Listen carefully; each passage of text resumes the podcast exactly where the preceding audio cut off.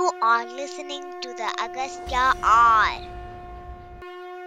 भवन्तः अगस्त्यसत्रं शृण्वन्ति There are a few other questions that sort of progress to a child who's, you know, into the teenage. Um, and so Tarunji asks, how um, do we pass on Hindu culture to the second and third generation? So he's, you know, going forward. And then how do we continue to instill Hindu culture once the child turns a teen?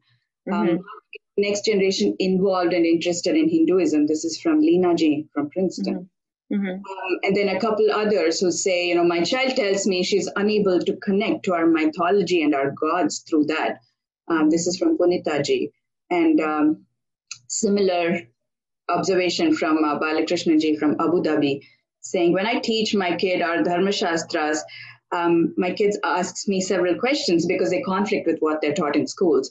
Um, so I think you addressed that partly in saying, you know, you have to acknowledge the moral dilemma and talk about it, be open to talking about it. Is there anything else that you would? um, yeah yeah absolutely you know i i had this sort of this moment click for me recently where um you know we know that our sort of all of the scriptures and um everything that we have available to us that it's beyond theology that it's sort of a, a not just a civilizational blueprint but um ancient but also um contemporary at the same time. It's timeless. Um, something we can lean on to understand how to navigate the world. And yet we continue to talk about it in tradition as tradition in a paradigm, in a Western civilizational paradigm that places tradition in the past as something that's not contem- that does not have contemporary purchase.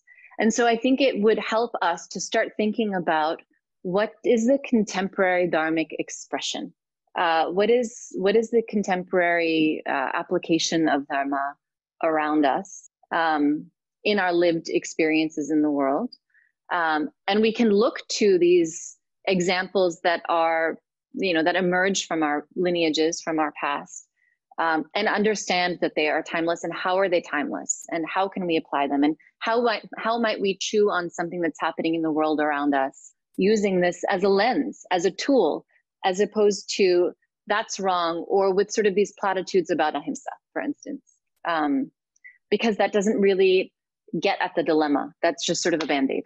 Um, i think we have to be real about how complicated these things are the other thing i'll say is uh, and this ties back to um, my journey towards getting involved in in education and more broadly in the humanities is that in in responding and reacting to the fact that in India the the disciplines of the humanities have been taken over by distinctly anti-Hindu forces, we've sort of convinced ourselves as a community that that's an unsafe place for us. Let's stick with STEM and other sort of technical professions.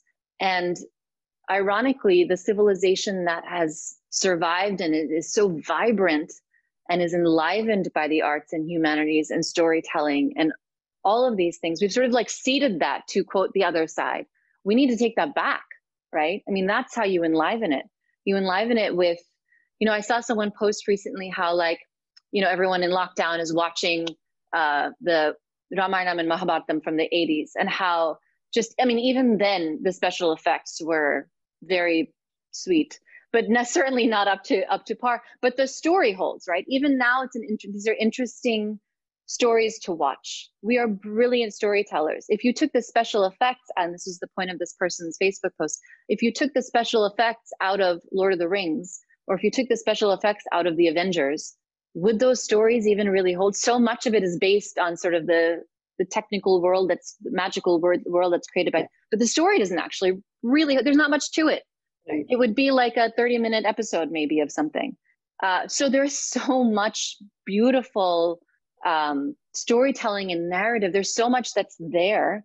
And yet we're telling our children, you know, don't go into the humanities, don't become writers, don't go into those spaces because they're dangerous for us, as opposed to we're going to equip you to actually do this really well and take it back for us. We need to take the humanities back for us. Um, I think that's what we need to equip and enliven our children to do and not force children to do that. Everyone has their own path or journey but i think this idea that everybody needs to stay away from the from the humanities because they're dangerous is feeding that monster. And I think we need to actually go in and, and Trojan horse it. Several parents have asked if there are mm-hmm. resources that you'd recommend. So, you know, easy to read books or videos you'd recommend for kids. Um, and then, you know, where do we start and how do we start teaching them about Indian culture? Um, that's a really good question. um, you know, I know that like you can have materials out there, um, but uh, content does not equal learning, and having access to content does not equal teaching, and, and content knowledge does not equal pedagogical content knowledge. And so it's important to, you know, I think there are some, um, you know, Bala Vihar produces beautiful books, for instance, but to the point you know that the person made earlier if your child is not able to connect to the materials um, it doesn't really do a lot of good. So i think um, i think it's important to have our children in communities with their peers uh, with older kids um, connecting with these materials. So i know for instance that hindu students council has recently started uh, like a study group or like a book club around the mahabharata and so it's a college student who's sort of leading the, these these conversations, these dialogues as high school students are reading the Mahabharata.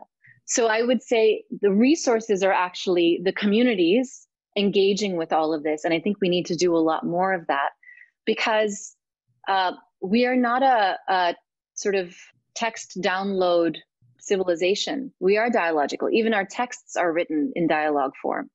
They're always in conversation. Everything is about relating you know and we emerge from an oral tradition not even a written one that was really important to us so how do we embrace that in the 21st century what is the the 21st century um, sort of uh, uh, experience and enlivenment of that that's the word i keep going back to how do we enliven this in the 21st century right so i think there's a difference between a, a guru sitting in front of of his or her shishya in a space giving a talk because something is happening at an energetic level. Something is happening at a pranic level. Something is happening at another level when we're in the same space. That's really different than sitting on a webinar where someone is giving a talk, right?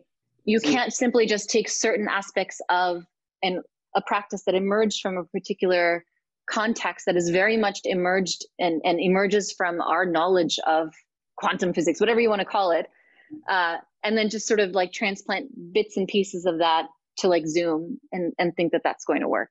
Uh, we're not a, a, a, people who just sits and reads a text and then sort of like through osmosis it becomes our reality. We ask questions. We're supposed to be troubled by things. We're supposed to embrace that.